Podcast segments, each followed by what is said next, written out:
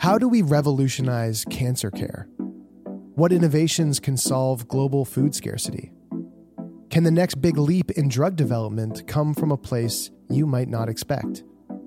These are the questions that drive us on New Wave, a podcast where curiosity meets life changing science. In Nova Scotia, a new wave of pioneers are answering these questions. From reimagining how we treat the most daunting diseases to tackling the challenges of feeding a growing planet. Their stories are as inspiring as they are impactful. I'm Taylor McGilvery. Join me as we dive into these extraordinary narratives. We're not just talking about scientific breakthroughs, we're exploring how these advancements touch lives, reshape communities, and pave the way for a brighter future. Subscribe to New Wave on your favorite platform. Be part of a journey that takes you to the heart of innovation and shows how, in Nova Scotia, we're not just asking questions, we're finding answers.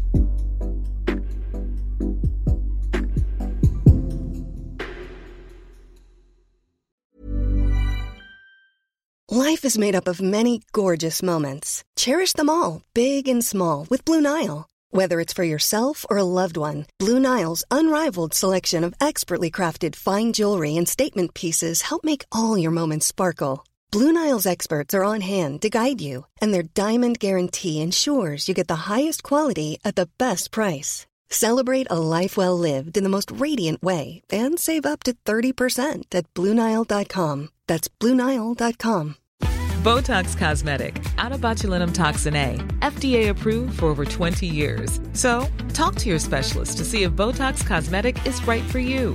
For full prescribing information, including boxed warning, visit BotoxCosmetic.com or call 877-351-0300. Remember to ask for Botox Cosmetic by name.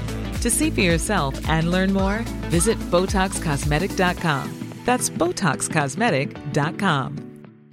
Hey, I'm Ryan Reynolds. At Mint Mobile, we like to do the opposite of what Big Wireless does. They charge you a lot, we charge you a little. So naturally, when they announced they'd be raising their prices due to inflation, we decided to deflate our prices due to not hating you. That's right. We're cutting the price of Mint Unlimited from $30 a month to just $15 a month. Give it a try at mintmobile.com slash switch. $45 upfront for three months plus taxes and fees. Promote for new customers for limited time. Unlimited more than 40 gigabytes per month. Slows. Full terms at mintmobile.com.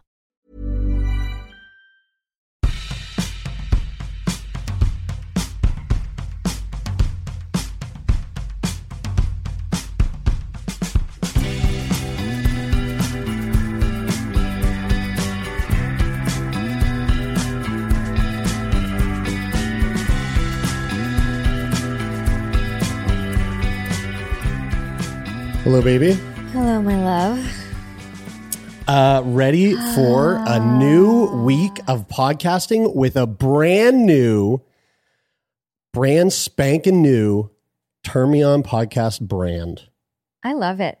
I'm really excited. It's been in the works for a long time, and uh, and if you haven't seen it yet, then you can uh, head on over to well, uh, patreon.com slash turn me on and Yep. see um, our sort of new colors and image there. You can see it on Instagram. You can see it on our website, turnmeonpodcast.com. You can probably fucking see it right now if you look at your phone or whatever you're listening to this on. It's us. It's it's our faces. We moved away from the old uh, the old uh, finger banging finger banging image of P and the V, or it could be a B as well. I guess that yeah, that's true. Mm-hmm. Yeah, that's kind of how I was justifying it to myself when I when I sort of noticed that it was out of date for sort of the range of t- topics that we talk about. Mm-hmm. The old school P and V um, finger and the but I but I was like it could be a butthole. And here's actually that brings I stick my finger in, in buttholes a lot, so it definitely could be a butthole. but then you'd have to squeeze your you'd have to squeeze you'd have to be not so much fingertip to thumb tip. You'd have to sort of um, cinnamon bun your Right. fingers in a circle. Create an really anus. tight Yeah, tight, tight butt. anus. Um, yeah, well, I mean, we've been ta- we've been kind of talking about it, um, at least for a little bit, where you know the the podcast is now fuck. I think it's like over four. It's like four years old. Yeah. You know, we've been around since uh, like Valentine's Day four years ago. I think is when we we started. And things have evolved. Things have sort of changed a little bit. Like when we first started, you know, a lot of our episodes were like what, tell us like tell us what you're shoving in your in your asshole like you know just wild wild like i just wanted to know what's the wild sex that people are having but but now it's it, it really has evolved more into like we still get some of that stuff Yeah. but but there's a lot more like tell tell us how you're taking care of yourself you know like uh that sort of shit. So it's um you know with the with the evolution of the podcast sort of migrating away from sensationalized sexualized stuff and and more towards i don't fucking know. I Food mean, for thought. food for thought i guess. Yeah. Yeah. Well, I was thinking about this in my walk here, um, thinking about how you know a couple of the conversations we've had lately have have really touched on mental health, particularly one which I think will come out next week. But um, talking about like the the the DSM, so the, like the diagnostic manual of of of like like Mental psychological mental illness and Yeah. seeing how many sex related things are in there. yeah that yeah i mean so again this is a next week's episode Yeah. with uh, Laura Zam, but we did talk about that, and and that was actually something that I didn't quite know until we were talking to her. Yeah, me neither. But it really made me think about mental health hmm. as and sex more than ever, how they play into each other. Because, you know, with being sick the last couple months and hmm. just like really dealing with some like, you know, low emotional stuff, mm-hmm. I, and then having that conversation, which again will come out next week with Laura Zam, I think I started to see that perhaps more than I was willing to recognize before or more than it like I felt like I could justify before that I may have been existing my entire life with like some low level anxiety and depression that may have played into Your who, libido, who I am as like a sexual being. Because you know as much as we've been having these conversations and like be, pretty frank about our own experiences Yeah. like the truth is that I don't really consider myself to be sexually empowered and hmm. I I don't really feel like I have a handle on on a healthy sex life for me right? and and I can it's sort of almost like buried underneath all of this work that we do to put out this podcast and all these conversations to put out there because it's in my life a lot more than like the average person with research and, Yeah. and talking and all that kind of stuff but um but the amount of sex that I have in my life is still I don't I don't think sufficient and in masturbation as well like right. just that those practices as an overall service to like mental health it it it's almost overwhelming when i think of like oh now i gotta fucking take care of that thing like it's just another ball in the air that i've got to keep up there So what you're saying is you talk the talk, but you don't walk the walk, i don't think i do right? I- okay. but i mean Do you do it like when you say do, do you th- when you were you were just saying there about that you feel like having low underlining sort of anxiety has prevented you from being your like fullest most authentic sexual self Mhm. do you mean that your libido has taken takes a toll or do you just or do you mean in a more in a more grander scale of like you you don't you don't even know like you don't have a you don't have a very good grasp on like who you are as a sexual being. Is that what you mean? No, I mean like, that's a really good question because like I think there's so many layers and like well like this podcast has evolved. We've both like we evolve who, Yeah. uh, who we are sexually, and I've had right. like I've had some really empowering sexual experiences and I've felt really empowered uh, lots of times. But where the word that trips me up all the time is libido. Like I don't even really fucking know what that means because I think about I have no trouble. So um, you know, I kind of looked into a little bit to the DSM and and like what female like arousal disorder would be, hmm. and it has a whole bunch of criteria which we'll get into next week. But I I looked at that and I was like, yeah, I don't think I have like a a mental illness that's specifically fucking me up sexually Right. but with like a low level of anxiety or depression there it's just like whether it's meditating or whether it's masturbating there's an effort that has to be made to like take care of yourself in that way you have to make the effort to sit on your meditation cushion or you have to make the effort to Sit on your dildo. exactly.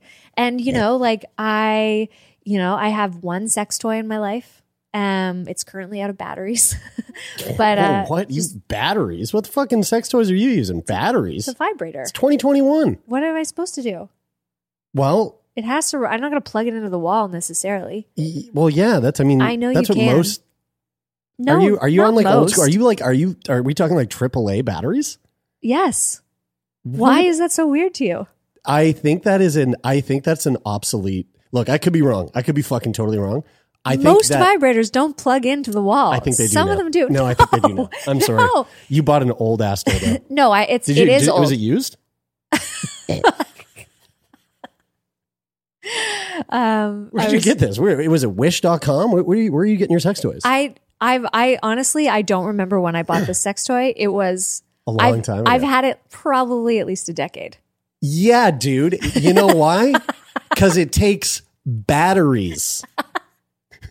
Jesus Christ. I didn't realize that was Oh, a, that's so old school. thing. I know, Every, and sex toys now are like, are, you know, it's like you you you plop it on one of those fucking things you get from IKEA that charge your phone on a desk. You know, you just lay it on a thing on a base and it char- charges your shit. you know, solar charged. Yeah, yeah, yeah, exactly.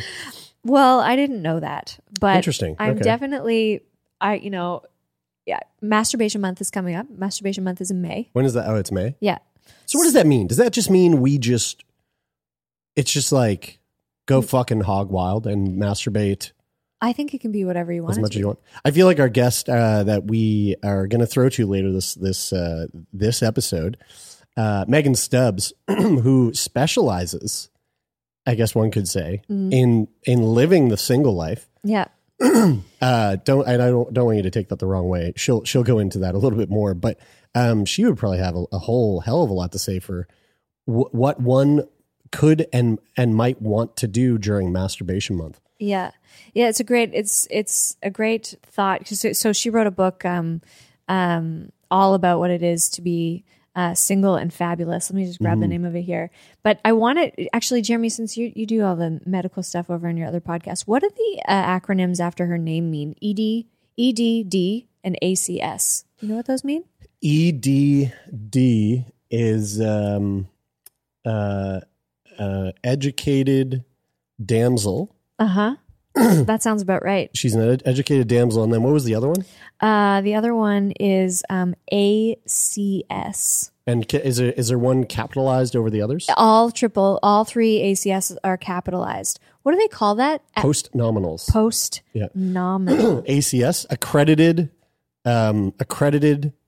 Australian Computer Society. Yeah, right. No, it's not that. I was gonna say accredited, um, cunt specialist, Ooh. but I feel like uh, that that is that rubs some people the wrong way. well, it doesn't rub me the wrong way.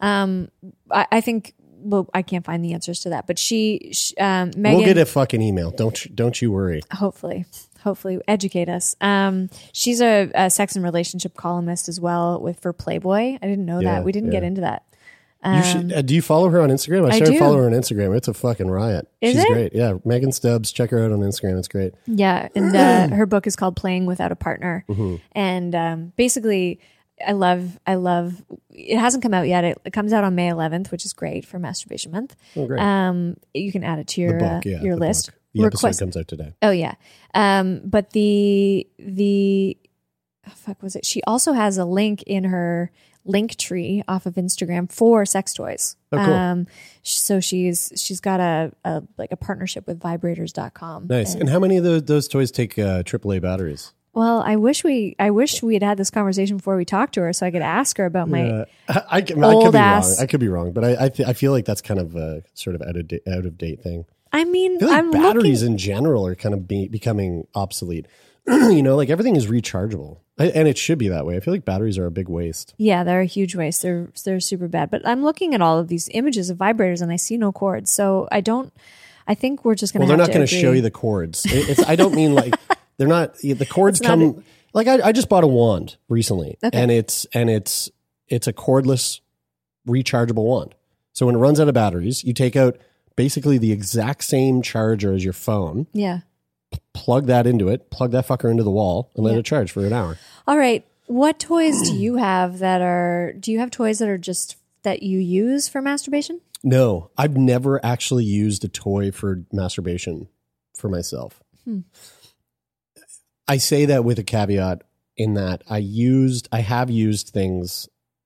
There was a thing that I think I've talked about this on the show, but there was a thing that I have to that I had to use for my lungs. It's called a percussor, mm-hmm. and so the idea is that because people with CF have a lot of mucus in their lungs, physiotherapy, aka like banging on your chest, is one of the treatments that they commonly use for people with CF. And so they've made a machine that does that essentially for you. And it's this little cup on the end of this like big black sort of, it looks like a fucking vibe. It looks like a sex toy. I mean, It does, but it has like a jock looking, like a jock cup. yeah, it's got, a, it's got a, not even a jock cup. It, it's like a, it's like a suction. It looks like a miniature plumber. Okay. or, or uh, plunger. Right. So like a little suction cup. And it goes.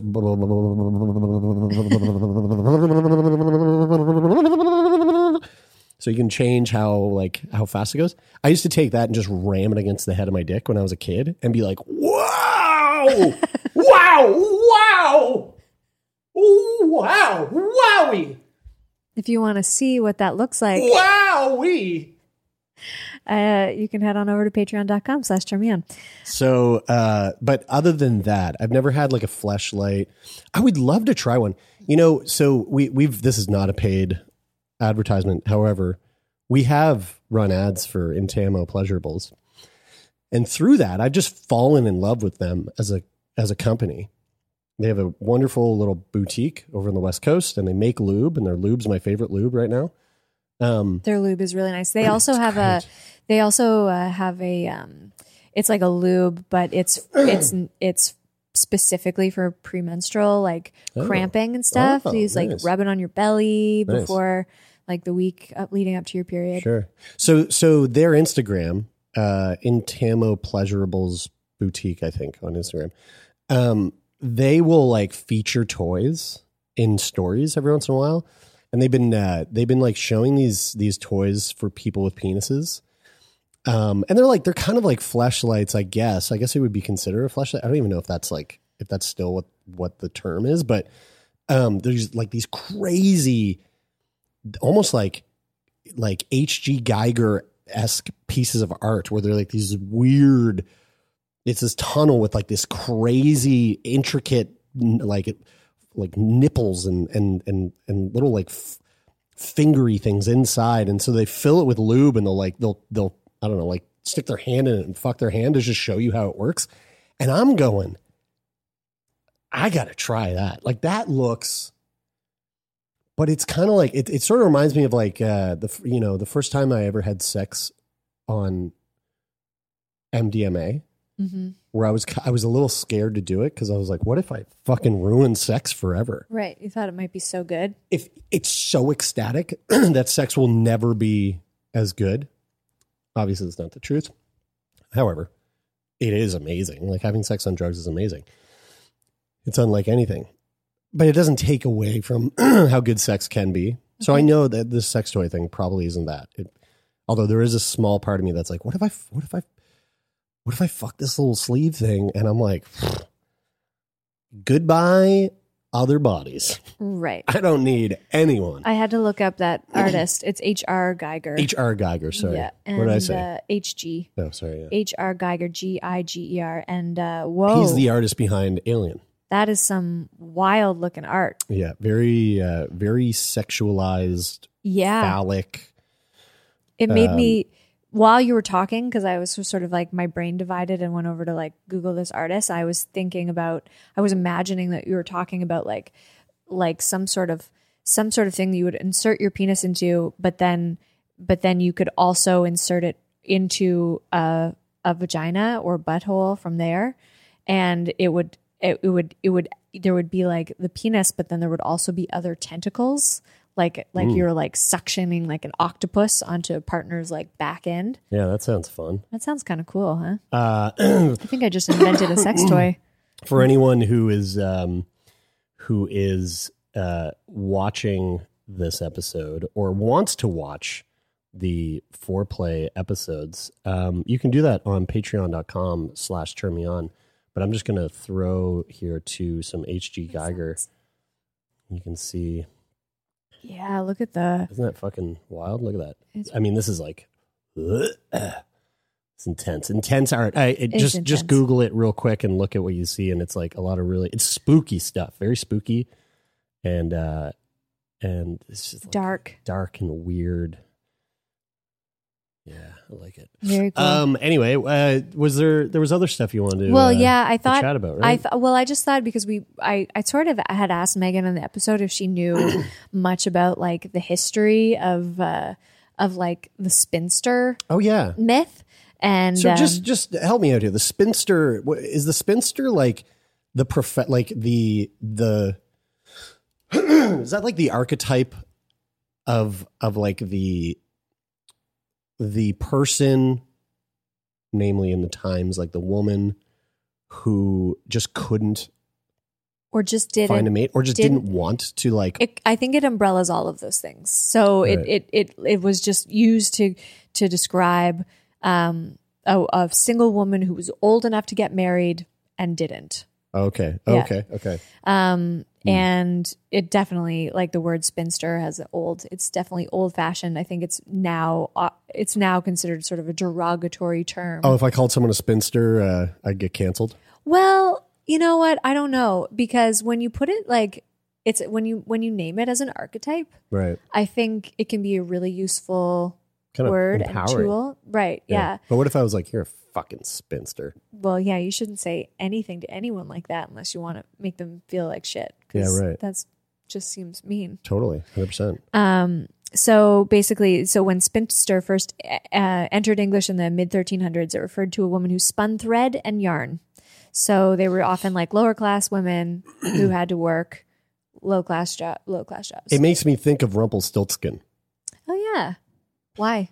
Because isn't that whole story about like he there's this there's this woman who who's like sp- like spinning gold yarn or something or like she's like spinning yarn and he's like if you say my uh, I, don't- I forget what it is like if you say my name I'll let you about like I'll you can be my wife I don't fucking remember We'll have to look this up. But it, that's a really creepy old uh, story. yeah Um, I, I would love to to actually dig that back up and brush it off and look at it. But um, yeah, there was something with him with the with him where she had to give him her child, something her like firstborn that child, yeah something like that. he was like if you can't weave this room full of gold gold gold yarn I will steal your baby or something like that. I she was like, she- I I- fucking, I'm a spinster. I got this shit. No, I think he granted her wishes or something.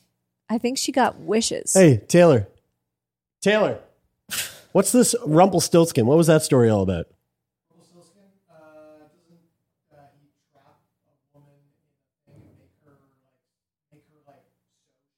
Yeah, yeah, tra- yeah. He's like, you got to be in this room and sew me golden, golden All right.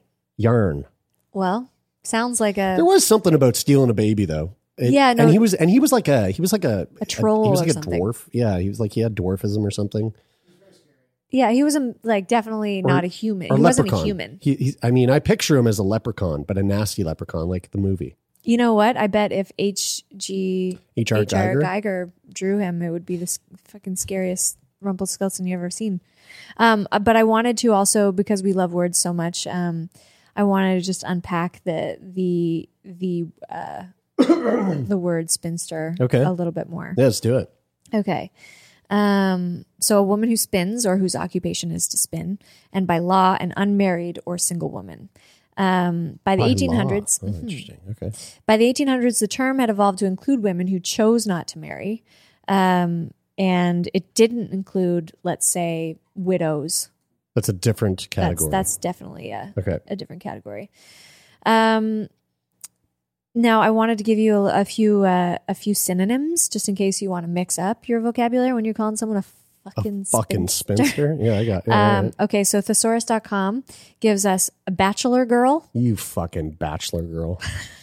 And you know what? That's funny because bachelor is like the the male equivalent. Bachelor girl, isn't it bachelorette? Well, I don't know because bachelorette almost. se- That's what the show is. I know, but bachelorette they're getting paired off, Oh yeah, right? right. And the only word for for the male the male version of of spinster is bachelor, and it's like This is too binary. Yeah, okay. Fuddy duddy. Fucking fuddy duddy. Yo, that's my new word. fuddy duddy. You are such a fucking fuddy duddy. Yeah. I am. I am now. Anytime I'm going to get angry eh, eh, behind the wheel, Yeah. oh, you fuddy duddy, cutting Well, me off. Yeah. Are you calling them a spinster or are you just calling them a fuddy duddy? I'm just calling them a fuddy duddy. um, it, it implies uh, negative that. qualities such as being fussy or undesirable. Fuddy duddy feels so good in my mouth. Okay, what that about- might be my new favorite word. Fuddy duddy. You've never heard that before? No, I didn't even know that was a word. What? Fuddy duddy. Okay. You just Uh, made that up. No, it's here on thesaurus.com. Somebody else made it up. Fuddy duddy. There's more here. You're going to like this. Oh my god. So goody goody, Yeah. Okay. right? That, well, that's hmm, that's interesting. That doesn't. I don't. That doesn't compute with me. Well, there might be like an aspect of the spinster uh, thing where it's She like, put out. yeah, Right. yeah. Uh, Like lo- the opposite of of a of like a, a loose woman. yeah. Right. Um, A lone. salute. I really like the salute. I don't know who calls a slut slut, but I really love it. You slutty fatty daddy. Uh, lone woman, Lone woman. I Sure. like that. Yeah. maiden. Again, that's a whole other archetype. Right. Prig. A prig. That does not say. If I've man, you call someone a prig, Yeah, is that and not? they don't even know what you're saying to them, they're still going to be offended. they're going to be hundred percent. Prig. You're get, get out of here, you prig. Yeah. Um, okay. So, okay. Here's Fuck, I another love old these school words. one. These are Here's an great. old school These are one. Great. Catherinette. Catherinette. Oh, that's uh, geez. Okay. So Unfortunate for all Catherines. Catherinettes was a traditional for a traditional French label for women of 25 years old who were still unmarried by the feast of Saint Catherine on the 25th of November. Ah, okay. okay. A special celebration was offered to them on this day, and everyone wished them a swift end to their single status. Oh, okay. All right. Um, okay, then we have medieval single women, um, which again, Wait, that's just that's just one of the words. yeah. S- spinster, medieval s- single woman. Um, All my medieval single women. All my medieval single women. All my fuddy duddies. All my fuddy duddies. okay. I'll put your hands up. Okay, here's one that actually. So I clicked on this. It was the Wikipedia heading for this was "She never married," Yeah. but it redirected to "He never married." So I'm gonna read. I'm gonna read this because I found it really interesting. "He never married" was a phrase commonly used by obituary writers in the United Kingdom as a euphemism for the for the deceased having been homosexual. Whoa. Mm-hmm. Whoa. Interesting, huh? So if you so if you read an obituary and it was like, and Thomas Middleditch, he never married. Everyone's like, oh, Everyone's oh, like, gay. oh, he Yeah. was he was a gay. Yeah, a sim- a similar phrase used Now, was did they did they? Well, I guess you probably wouldn't know this. Are they making assumptions? Are they going? Well, Thomas never actually married, so he was- he Probably. was probably fucking. He was probably fucking gay. Put Well- down that he never married. yeah. I would say probably. Gee you, you could also say con- it was a confirmed bachelor. A con- that was another way of saying that he's gay. Yeah. A confirmed bachelor. Yeah. And I don't Dude, know we- why humans are so fucking weird. it must have been used similarly for for the she never married because she never married doesn't have its own Wikipedia thing. It just redirects to he never married. But anyway, here's Oh, another you one. Go. That's that, that's just that just goes to show how much Uh, how much science doesn't care about women. They don't want to give you the Wikipedia page for she never married. maybe I'll have to write it. Okay, uh, here's this one's Chinese. Sheng Nu, which means leftover women or leftover ladies. Sheng Nu. Yeah. It has been also used colloquial to colloquially to refer to women in India, North America, and other parts of Asia. Um, Leftover women. Yeah. Huh. What do you think about that? Like, what does that mean? Leftover. Like Like they didn't get paired up; they, just, got They, they were just. They're in that. left. They're in the leftover pile. yeah. Oh, that's a. I, I hope no one ever gets called Sheng Nu. No. That hurts my heart. Yeah. Anyway, that that's basically all I could find. Well, if any of that if any of that made you bummed out, if you're listening to this and you were like, "Well, I'm a fucking Sheng Nu. I'm a fuddy duddy, I'm a, I'm a, I'm a confirmed bachelor." If you're feeling like, "Fuck, I'm single," and that doesn't make me feel good to hear these derogatory, shitty words, I'm telling you right now, this conversation with Megan Stubbs will pick you up and make you feel like Beyonce when she kicked through the fucking doors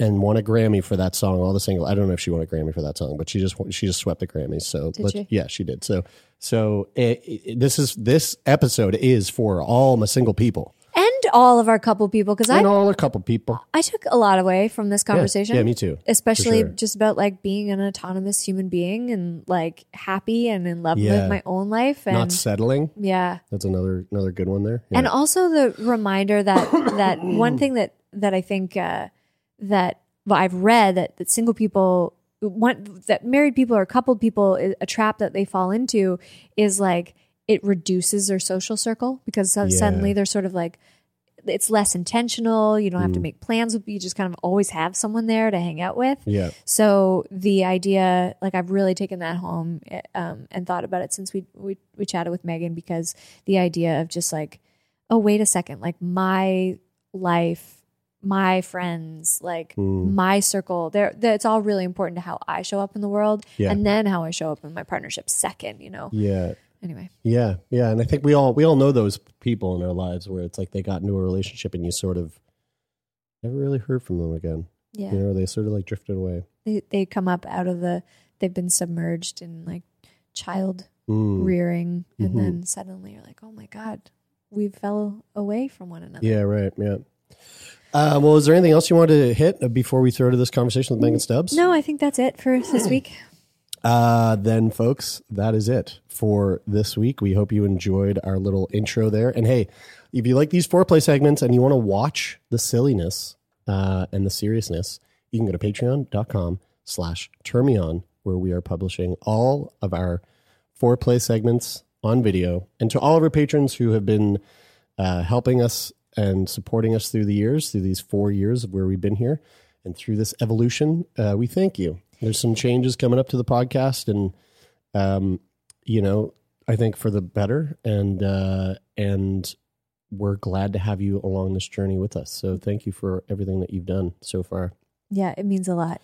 Thank you so much. Um, that uh, that leads us to throwing to our conversation with none other than Megan Stubbs, the uh, the woman who is all about being single and making it Awesome. awesome.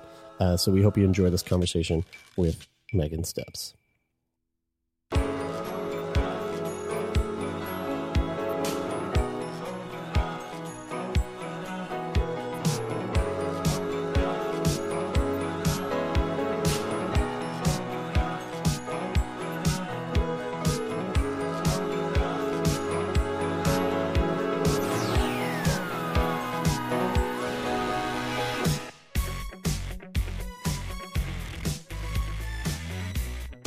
We've been really looking forward to, to chatting with you since I heard about your book, um, which is called Playing Without a Partner A Singles Guide to Sex, Dating, and Happiness. And um, I'm just going to be totally forthcoming here and say that we just we recorded um, last week with someone on the subject of fantasies and i'm going to tie that in with our conversation today because in in my dark moments in relationships i fantasize about being single and it's not about like going out there and getting all the sex it's just like Having time like to do what it you seems want. like Yeah. no nobody tell me what to do Mm. um and so i'm really looking forward to to having this conversation i was i was just kind of catching the end of a, a podcast that you were speaking on before and it's it's a much broader umbrella the single life than i think i i previously would have thought so um would you be willing to tell our listeners who you are and what how you identify as a single person and um, a little bit about what brought you to write this book. Yeah, absolutely. So I'm Dr. Megan Stubbs. I'm a sexologist. That's the job you didn't see on Career Day. Um, I've been hashtag super single for a long time. and it was kind of just like, I don't know, destiny to write this book because the publisher was looking for a book on this topic. And I was like, go on. I, this is my life. Like, I know, you know, all about it. Yeah. yeah, I'm like the expert you needed. so it's uh, a fun combination of my own personal life with my professional life all mixed into one cohesive book for people to read and enjoy, um, whether they are single or partnered too. I think there's a lot of uh, valuable information in there that can be taken away if you are in a partnered relationship, but just really about just building up yourself and feeling good about the Hmm. situation that you're in. Because I mean, at Go ahead, Brad. oh, but at the end of the day, we're all kind of single people trying Yeah. to make it work with other people. Yeah, at the end of the day, I mean, you close your eyes, it's just you. Even if you're laying next to someone, like you have to be happy with your Mm. situation. Mhm. Mhm. I, I I'm uh, I'm dying to know. You know, was this a? I feel like this book probably would be uh, pretty valuable for for anyone at any point in their life, but um, currently where we are in in this state of the world, I feel like this book is kind of coming is coming coming to to folks at a really like opportune time uh, because we, you know it's one thing to be single and to navigate that lifestyle um, during regular times, but then I feel like it's a whole other fucking ballgame to to navigate that lifestyle during a global pandemic. Um, how do you, do you feel like do you feel like like Is this I take it the incredible book was timing? written before uh, before we ended up where we are here today? Oh no, it was written during the pandemic. Whoa, no shit. Okay. Yeah, You're don't- one of those people. You're one of those people who wrote a book during the pandemic. I don't recommend doing that. No, I bet not. But, Well, uh, how, uh, then how much did the how much did the the current state that we find ourselves in play a role within the the within the narrative of the book itself? Like did did did did you did you feel like the pandemic was kind of having a an effect on do you think do you okay let, i'm sorry let me let me rephrase that do you think the book would have been much different if you had written it in pre-pandemic times No, I Hmm. don't think it'd be vastly different. Um, because I was writing it during the pandemic, I was still writing it from a point of view of like what normative life would be like. But as the year went on, we were able to add in not fun facts, but facts about the pandemic and how it's impacting people, and to put that into the book to give, I guess, perspective and comparison because this book is still coming out during the global pandemic. So the information is still applicable to pandemic times and in Totally. non-pandemic times. Um, one of the questions. This is just gonna just gonna take us back in time, uh, even pre-pandemic. Um, one of the questions we like to ask our guests, like right off the the top, is is basically what your origin story is in terms of, like you said, sexologist doesn't. It's not there on career day. So who who what was it like for you growing up? Sort of discovering sexuality and ultimately choosing this as a field that you'd like to go into. For sure. Yeah. I was always that friend you'd go to to ask about sex stuff or sex advice or relationship advice. Um, I was a voracious reader and still am. I'm like, I'm in my office in front of all my books right now. They're Um, color coded. I love it. Yes, I did the rainbow thing. um, and I was just always just thirsting for that knowledge because, you know, changing bodies and like, you know, feelings and talking with my girlfriends about boys and stuff. It was just like, we're not having these conversations in school. So it's like, we got to go, you know, forge our own trail here. So growing up, that was me. I was that friend. And we get into college or not college, we get into high school. And, you know, we're starting to expand more into like, you know, manual sex and oral sex and talking about things like blow jobbing. And so having those discussions with friends, the, you know, knowledge just kept growing and growing. And at that time, it was like, you know, you're going to college, you know, what are you going to do for a real job? And it was like, I'm super good at science. So let's go to school to be a medical doctor. Mm. So I went to undergrad and got a, or I, sorry, I went to undergrad and then I had a biology degree path with a pre med emphasis. And that was going great until I started taking chemistry classes. And chemistry and I did not mix. It was not a great time. And that was when I actually failed my first class ever. And I was like, oh my God, this is a wake up call. Like, I can't be a medical doctor. I'm sure I could have slogged through and done the required chemistry classes, but it was like sucking my soul. and I was just like, this, I, this doesn't feel right. So I was actually reading a Cosmo and I saw the word sexologist just randomly one day. And it wasn't until I was like, sexologist, is that even a real job? Because like I'd never seen, I mean, I'd probably seen the word before, but I'd never Mm. like thought about like biologist, sexologist, sexologist, huh? And so I Googled on my dial up back then to see, like, is that like a job you can do? Is this And I- acceptable? Yeah, is this a thing?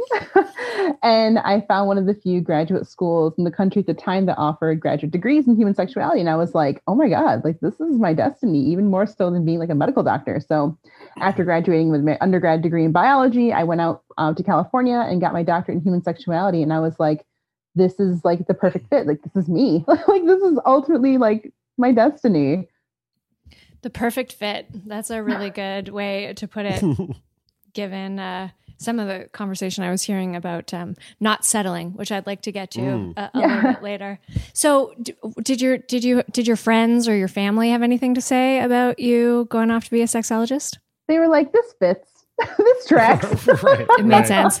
yeah, it made sense, you know. So I was able to, you know, combine my own anecdotal experiences and stories and then get the like educational perspective and like, oh, that's why, or like, oh, that's what's going on here. So um I really value people who can share their own stories because there's nothing like having your own experiences, but also to having the knowledge base to speak on these things. Because I feel like during these pandemic times, everyone's become a coach. And it's like, uh, hold up.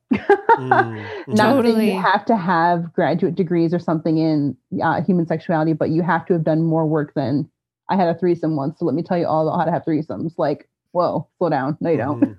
Mhm.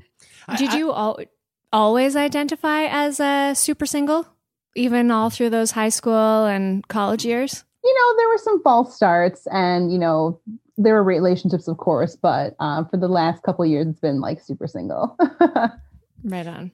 How much of your your background as a sexologist ha, like has played into your own personal story of of you know being a a uh for lack of a better term like professional single person you know like I like to to write a guide on how on how to um how to like live your best life as a single person a guide to to sex dating and happiness as a single person is is the work that you had done as a sexologist like did that play a lot into your own personal life?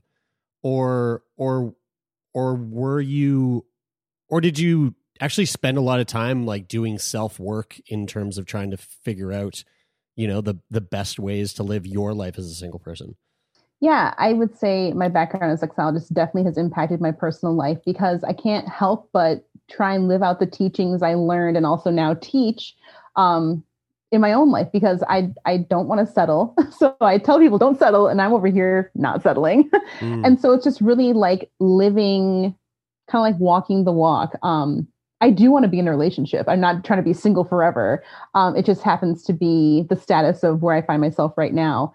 Um, but it's definitely informed by my career because I don't want to have people thinking that they have to settle because you don't have to. You can have a very fulfilling life as a single person. You can have some of the best sex of your life as a single person. And that's what I teach and also try to implement in my own life. So it's always Yeah. a reminder of like, you don't have to, you know, because other people are doing things on their own timeline, that doesn't mean that you're falling behind or that you should be hitting these milestones that your friends or, you know, colleagues might be hitting because everyone's path is different. Mm. Let, let's talk about that. Let's talk about the the having having a great sex life while single because I know through talking to people on this show and and just through talking to you know people within my own social social circle there seems to be this this um this idea that typically sleeping with strangers typically leads to like more often than not poor sexual experiences. How do you how do you go about coaching or or teaching people how to have really satisfying sex with someone they may have uh they may have just met and will likely never see again? That's actually a chapter in the book.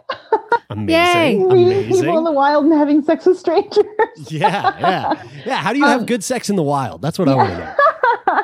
um, everything that I teach, whether it is sex, relationships, body image stuff, um, it all boils down to some form of communication. So Mm. just because you are, are you are meeting someone in the wild and they're a stranger doesn't mean you can't have really awesome sex. So you really have to get specific on you know, your needs. You know, I love it when you blank my blank, or I love it when this is stimulated in this way, or I'm really into this. You have to be really vocal to communicate to your partner what works for you. And then also at the same time, too, be an avid listener to what they're saying. And when they say, oh, I like this, or I love, you know, doing this because that makes me feel like this. And so just having that comfortable level of communication to have that give and take to realize, you know, we're not just going to be fumbling in the dark and trying moves we tried on our last partner because they liked it. Mm. That is a way to hook up with someone. But the better way is to really communicate and get specific on what you both want. What what if you're what if you're someone who and I know this is this is probably a a rather common sentiment. You're someone who like is feel I and I feel like it, it probably stems from our our our very poor um sex ed that exists in in in North America. But like what if you're one of those folks who has a feels really shy about talking about the things that you derive pleasure from or that you like in bed. Like I, I know a lot of people have a hard time just talking about what they like um, with with strangers, let alone even with them themselves. Mm-hmm. Yeah. So uh, also in the book, I feel like I'm not trying to plug the book every single time, but this is it. This is great. a really great option is to fill out a yes, no, maybe list.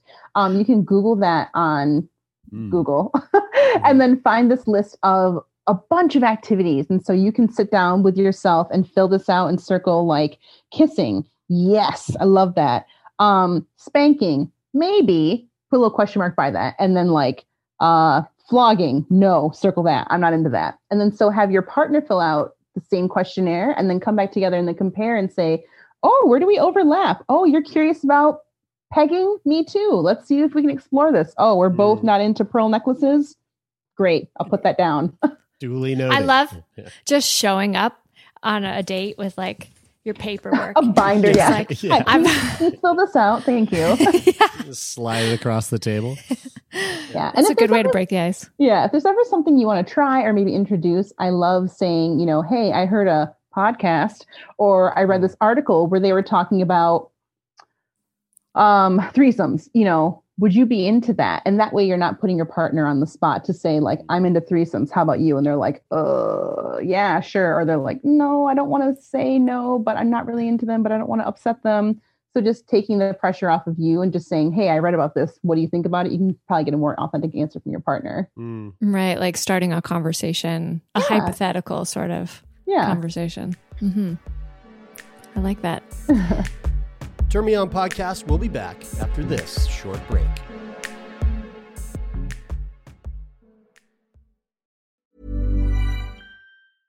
Ryan Reynolds here from Mint Mobile. With the price of just about everything going up during inflation, we thought we'd bring our prices down. So to help us, we brought in a reverse auctioneer, which is apparently a thing.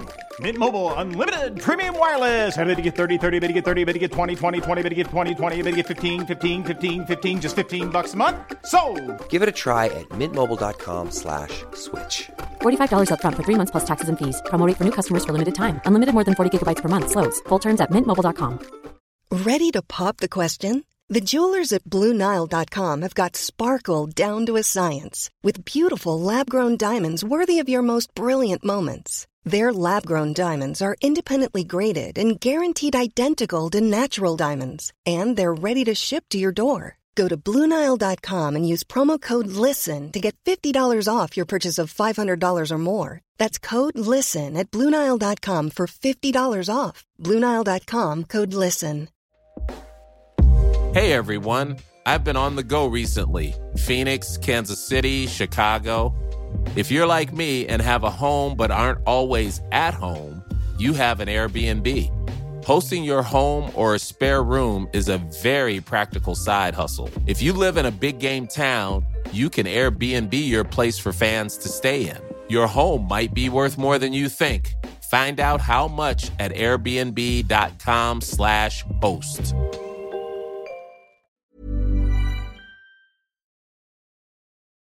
Um, so what what does it mean like in, in your writing and I, I assume you you you have spoken to other people and gathered information from other people about what it means to be a single person. Um, and it's and it seems to me the statistics are showing that more people are choosing to be single than ever before. So I'm wondering what what kind of stories you've heard or reasons um, you've heard that people might be sort of gravitating towards that as opposed to following the beaten path of like coupling up and you know going down that road. Yeah, I think people just feel more empowered to like drive their own life. And so when in the past it was like, you know, uh, get married, white picket fence, two and a half kids, you know, they're breaking away from that narrative and saying, you know, what's going to work for me? So whether that's they want to pursue a career, or they want to travel more, or they haven't met the right person, or they're just having fun, you know, with casual encounters. I just feel like people feel more empowered to say, like, hey, I'm choosing this lifestyle and that's okay for me. Does that trip like w- w- let's say when you go on dates with folks do you, do do you get questioned a lot about your your single status or your or your um like why you haven't partnered up long term yeah it usually does come up uh that and just questions about my job which right. Hate, but um it does and then so my answers are i just haven't found the right person yet and i'm not looking to settle i have some you know things that I'm looking for and things that I'm not. And so with the current availability of where I live, it's just not worked out yet. So on that note of settling then, uh, this is a big question I've always had is like especially in an age and a day where we are all feeling a little more empowered to be like this works for me and this doesn't work for me. How do you differentiate between settling and being having like unreasonable expectations? Yeah, so there's always going to be compromise in a relationship. You're never going to have everything go your way 100% of the time. So I think it's important to really map out, maybe make a hierarchy of what's important to you. So for me, I don't want kids. That's a hard like line for me. Uh, settling would be going with someone who wants to make babies with me, and that just that just sounds terrible to me right now. Mm. So for me, I can't do that. Like that's not going to work. Um, if someone was uh, a cat person. I'm a dog person. I could live with that. I'm not settling. I'm compromising. I'm saying, okay, we can let this mammal live in our house too. um, but I guess uh, settling just makes me feel like you felt trapped. Like you had to say mm. yes. Like, what's the reason behind this? You know, um, are you like going against your own beliefs or the things that you want to have in your life? And you're just like, well, forget all that. I guess I will end up, you know, having kids and having six cats with a smoker who doesn't have a job and I make all the money and they drink all the time. You know, it's just mm. ah, I was going down a hill of like, oh, this doesn't sound good at all. So um, there's always going to be compromise. So whether that is you being childless with a cat person with plenty of dogs too to balance it out, uh, you know, there's going to be give and take for sure. I, I just feel like it's something that I personally come up against with, especially with like feminism and, you know, questioning, you know, the way I was socialized to how much of a role does it play in what I'm willing to compromise and like, you know, I'll find myself sometimes going down a road with a partner and we're going down the road and there's a future in view and I look at the future and I go, I think I want that, but I could be wrong. I could just have a really like a partner who's really clear on what they're what they want, and whereas I'm not sure, and that's when I start. You know, I I think I'm just over big overshare here. I think I'm chronically um like I have a lot of self doubt. I, I I like to refer to it as a feeling is like going through life with my foot like resting on the brake just in case we go too far in the wrong direction. And so sometimes. Mm-hmm when I'm analyzing like where I'm at in my partnerships, I'm like, how much of this is me just like drifting along for the ride? Because mm. in a way, I do want to be led. Um, and where, like, how can I tell internally, like, if I could really tune in, like, whether this is right for me or what changes need to happen for this to to fit for me. So, in your book, do you talk about techniques for uh, that kind of introspection? No, but that's really that's really good. Um we're mostly talking about how to be a single person, live your best life, and be happy. At the very end, we do talk about meeting people in the wild and dating and having sex with strangers. But that's a really important point you bring up. Um, I think it's really common to be wary when you're in new relationships. To you know, after the NRE wears off, and you're like, whoa, like you know, what what does you know eight moves down the road look like? Am mm. I still going to be with this person? Um, those are really great questions to ask yourself. And then also reflect on, okay, why am I feeling like this? You know, am I worried that maybe, you know, three years down the road, there's going to be some big drastic change and I might be losing myself? So it's always great to check in with your relationships and, you know, see if you're both growing in the same direction. And the thing is, too, is that people do change. And so sometimes things end. And so we mm. have to mm. normalize that too, because just because you dated for maybe two years and you ended it doesn't mean that the two years you were together were a failure. You know, it was just maybe at that point in time, you guys were aligned and that's great. And then you drifted apart and then, okay, it ended. It's like talking about your favorite TV show and then the, the series ends. You're like, oh, I can't watch Breaking Bad again. but you're like, it was still a good show, even though it was, you know, it ended. So you have to look mm-hmm. back on it fondly and say, okay, well, that was a really good time. Yeah. You know, on to the future. And there's nothing worse than a TV show that goes far beyond the the length of what it should go. You know, those yeah, TV shows that, ended. Yeah, like Lost should have ended after season one. You know, like it shouldn't have gone seven seasons. Uh yeah. I, I relate I relate relationships and, and pretty much everything in life to television shows. So that totally speaks to me.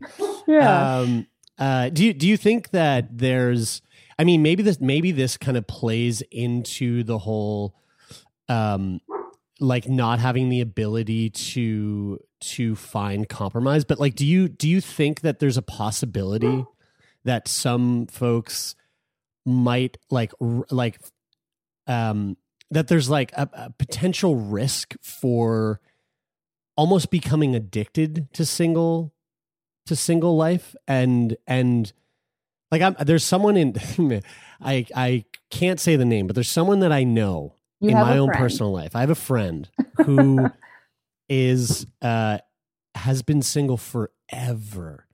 And every time they are seeing someone new, I always hear about it from them. And it's like this new amazing thing. And it's like, it, it like the way they talk, it's like, it sounds like, oh, this is the one forever, forever. And then, you know, like two months in, what happened to so and so? Ah, yeah, it was just. I, don't know. I have a so, friend like that too. I, we might have the same friend. it's not the same. It's friend. not. It's okay. okay. No. Um. So so and and part of me wonders like is is this person is this person setting themselves up for failure because they they they have this expectation that is just simply not possible to reach or attain or are they just addicted to the new relationship energy? Yeah whether it's new relationship energy or addicted to like the the you know there, there's something very sexy and attractive about um about the the the you know the quality of being of being single but also just having no one to not having a boss you know? Like it's like it's like being your it's like being that's not what i mean but but like being self-employed is kind of like that's really that's really attractive, really sexy because you don't answer to anyone. You can kind of it's on your own schedule. You're you're at your own whim to do whatever you please, whenever you please. Singlehood, I, I believe, is kind of similar to that, where it's like you you're on your own. You can if you want to. I mean, you can't really do this today, but if you want to pick up and fucking you know fly to another country for a couple of months just to explore, you can do that. There's no one. There's no one to ask. There's no one. There's no compromise to be made. So like I, I don't know what my question is here. I, I, aside from perhaps, like, do you think that there's a do you think that there's a a almost an addictive quality to being single for some people? I don't know if I'd call it an addictive quality, but I would ask your friend who's like the serial, just like new dater, do they want to be in a relationship or are they mm. just having fun doing all these new relationships? Because you could, you know, they could say like this could be the one and if you want to get specific be like why didn't it work out like what was the like no factor for you and so if they can get clear on like oh they were talking about settling down or oh they wanted to move and i don't want to move and so or if like they're worried about feeling trapped like i don't want to have to give up my pickup soccer games or um i don't know boys' night. sure, yeah, right. Uh, I don't want to be. I want to be able to go to the strip club with my buddies. Okay, you know. So ask them. You know, what's Mm. First? Do you want to be in a relationship? If they Mhm. say they want to be in a relationship and they're constantly going through people, like I don't know, samples at the grocery store, you know, ask them like, what's going on here? Like, Yeah. are you dating the wrong people? Are you just, you know, not being serious and being authentic and saying, I'm looking for a serious relationship? Or are you kind of just going in it to like this amorphous, like, oh, we'll see what happens? Um, I always have so many questions. hmm Yeah, totally. But I don't know if it would be addictive. I think when we can get specific on, like, when you mentioned feeling trapped, like you can't just pick up and go somewhere without asking someone else.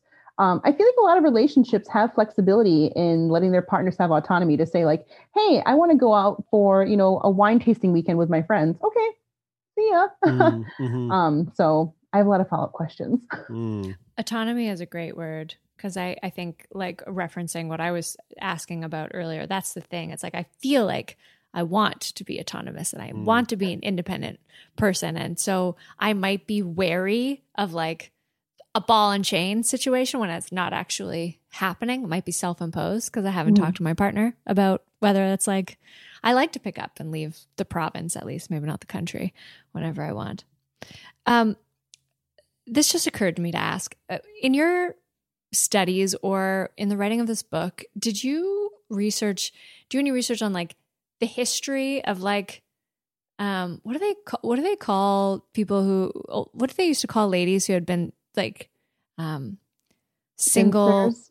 spinsters. Yeah yeah exactly. The history of that and like the stereotype the negative sort of stereotype that came with that Yeah, in the beginning, we talk about the public perception of what it means to be single. Like, why aren't you desirable? Why aren't you settling down? What's wrong with you? So, all those things um, culture and society puts on the single person, and also the perceptions of people who are partnered and what they think of their single people in their lives. So, yeah, we Mhm. definitely do cover that. It's interesting. It's like, oh, it's either like they're having so much fun, or like, oh, I feel so bad for them. They go home alone all the time. it's like, yeah, and I have the whole bed to myself. Yeah, right, yeah. I would imagine that there's some probably some undercurrent for some p- people who are partnered of jealousy of the single person as well. Like, but it comes out as a pity. You know what I mean? Yeah, I mean, people always think the grass is greener, but you never know someone's true situation Mm. unless you're like living in their shoes. You go for it. No, no, go for it, Brad. I don't know if you can speak to this, but this isn't something that's come up in my s- psyche anyway for the last little bit is like I'm not I don't want kids either. And I have at times felt that there is sort of an impenetrable wall that I can't quite see or name between myself and my female friends who are mothers in that like it's a club I won't be a part of. And the language that they use to describe you know this love that they've never understood until they had kids is is like yeah i feel like i'm on the outside sometimes looking at and i'm quite happy you know? I- you know i'd rather you know be be quite confident in my decision than having children and regretting it which i'm also seeing more and more headlines about um, which is cool that people are talking about but can you can you speak to that dynamic at all um because i imagine there's some parallels between like single and coupled but then there's also kids and no kids Yeah, I think, are you familiar with the word compersion? yeah Mhm. yeah Yeah, so I think in this instance, you can have that feeling of compersion for your mothered friends. So I have friends who are popping out babies all over the place right now. And so I see that and I'm like, oh, my curiosity level has not reached the level where I'm like, maybe I should have a baby. I mean, I have a dog, and that's, I mean, I know, I know I feel the love that they feel for their child. Yeah, of course, of course. but I, I do realize I'm not going to be a member of that club because I'm not going to be a mom. So Mm. that's that's okay for my friends, and I'm I'm very happy for them. I'm happy to see them take on this new role um, and also keep their identities that they had before they became a mom. They're not just a mom now; they're still you know my amazing, awesome friends uh, who do rock climbing and yoga and everything else. Um, but I don't I don't know that I'm feeling like less that I won't ever feel that experience Mm. because I'm happy for them. But I also know I feel that with my dog. Like I feel that with other relationships that I have. I'm like, wow, this is I mean, I don't know, I don't want to be like love is love, but like this is a really strong love that I share with my, you know, my dog. Mm, Mhm. mhm. I feel that with my dog. Yeah, Mm. uh, yeah. I mean, I, it, I, it's funny. uh, Three people who don't have kids, all all of them going. I feel that for my dog too. And Yeah. and the amount the amount of people out there listening right now that have kids going, you fuckers No, you don't. don't." know. You fuckers don't know. Until you're sitting with your dog post anesthesia while they're Yeah. pooping because they can't even control their bowels, Oh, up all night with them, don't know where they are. Like I don't want to hear that you don't know. Yeah, Yeah. yeah. No. We know. Yeah, exactly. don't diminish our, Yeah. you know, pet parenthood. I, I think it's a good point too because I have a massive family. I have a huge number of brothers and sisters and nieces and nephews. And when I think about having kids, and I, it it almost seems to me like you go into a bit of a cocoon of just like raising your babies. Like you need to put that time in there, and that part of my brain goes, but I already don't have time to love the people in my life the way that I want to love them Mhm. and you know working on lifestyle decisions and choices that will enable me to to show up for those people in the way that I really want to so I think I think that and compersion are very helpful compersion is a very helpful uh, frame framing Mm, of that mhm. situation for me I'm uh, I'm uh, curious to know your thoughts on uh, you know I, I feel like I feel like it's uh, being being single and really loving being single, living your best single life. Um, that self pleasure plays a really big role in that for maybe not for everyone, but but I think for a lot of people. Um, which is also something again, just kind of linking back to the poor sexual education that we've all received.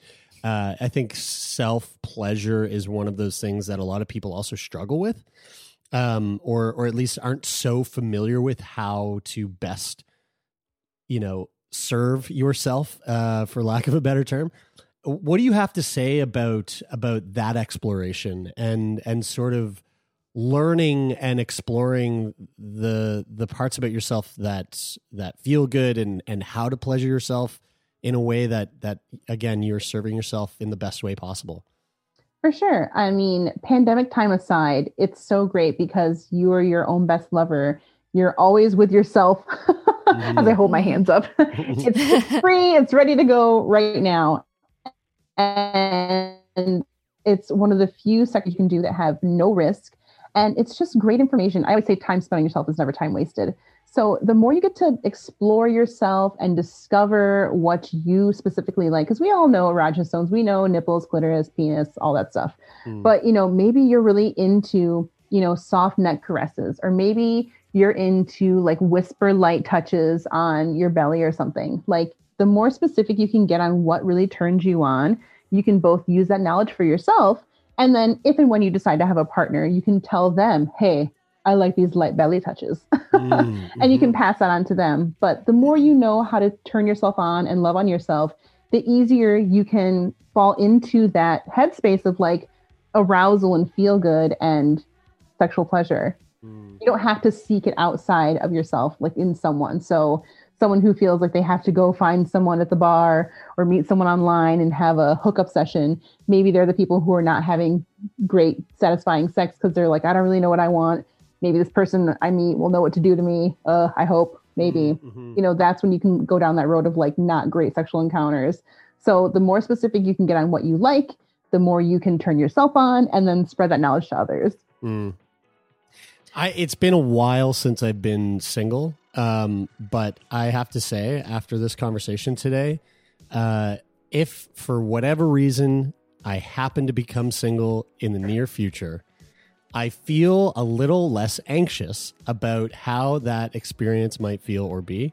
Um, just again, let our listeners know. So the book, it, it's uh, playing without a partner: a singles guide to sex, dating, and happiness. It is uh, coming out pretty soon, May 11th. Is that is that correct? Yes, that's correct. May 11th. Um, How excited are you? I'm yeah, so pumped. Yeah, yeah. um, uh, Megan, this has been really, really fun to sit down and chat with you and and to kind of unpack uh, just uh, you know what I'm sure is just the tip of the iceberg of what is to come with your book. And uh, how can people uh, follow you, follow what you're up to, and and kind of stay up to date? Yeah, thank you so much for having me. This is like a great conversation. We can just keep going. Absolutely. um, listeners can find me at sexologistmegan.com, and I'm sexologist Megan on all the handles. Sweet, amazing. Thank you so and much. you do co- you do coaching as well? I Is don't do coaching. I do speaking. So I speak on college campuses, universities. Um, I host private events for people in the lifestyle. So I teach actual like sex classes. Amazing. I used to. Hopefully, we'll pick that up again when we can touch each other in public. Yeah, right, right. Amazing. Thank you so much. It's been yeah, such a treat. thank treat. you, Megan. This has yeah, been thank great. you.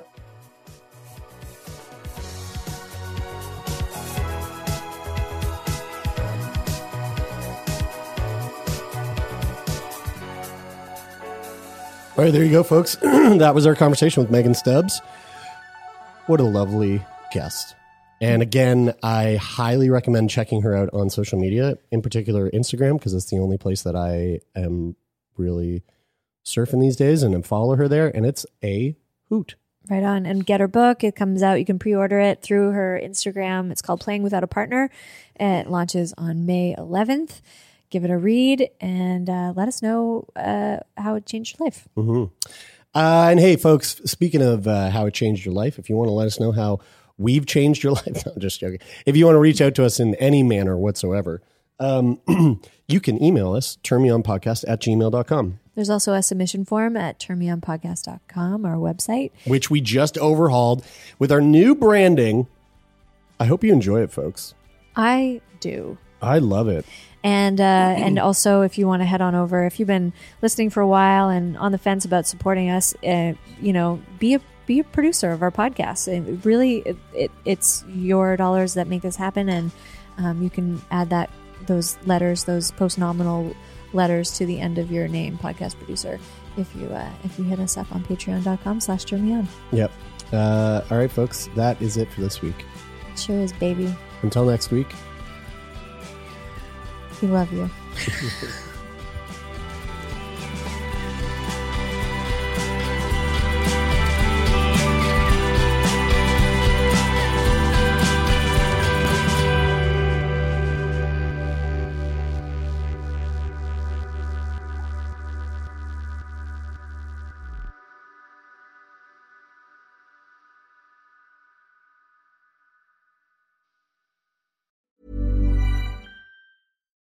Botox Cosmetic, onabotulinumtoxinA, FDA approved for over 20 years. So, talk to your specialist to see if Botox Cosmetic is right for you. For full prescribing information, including boxed warning, visit BotoxCosmetic.com or call 877-351-0300. Remember to ask for Botox Cosmetic by name. To see for yourself and learn more, visit BotoxCosmetic.com. That's BotoxCosmetic.com.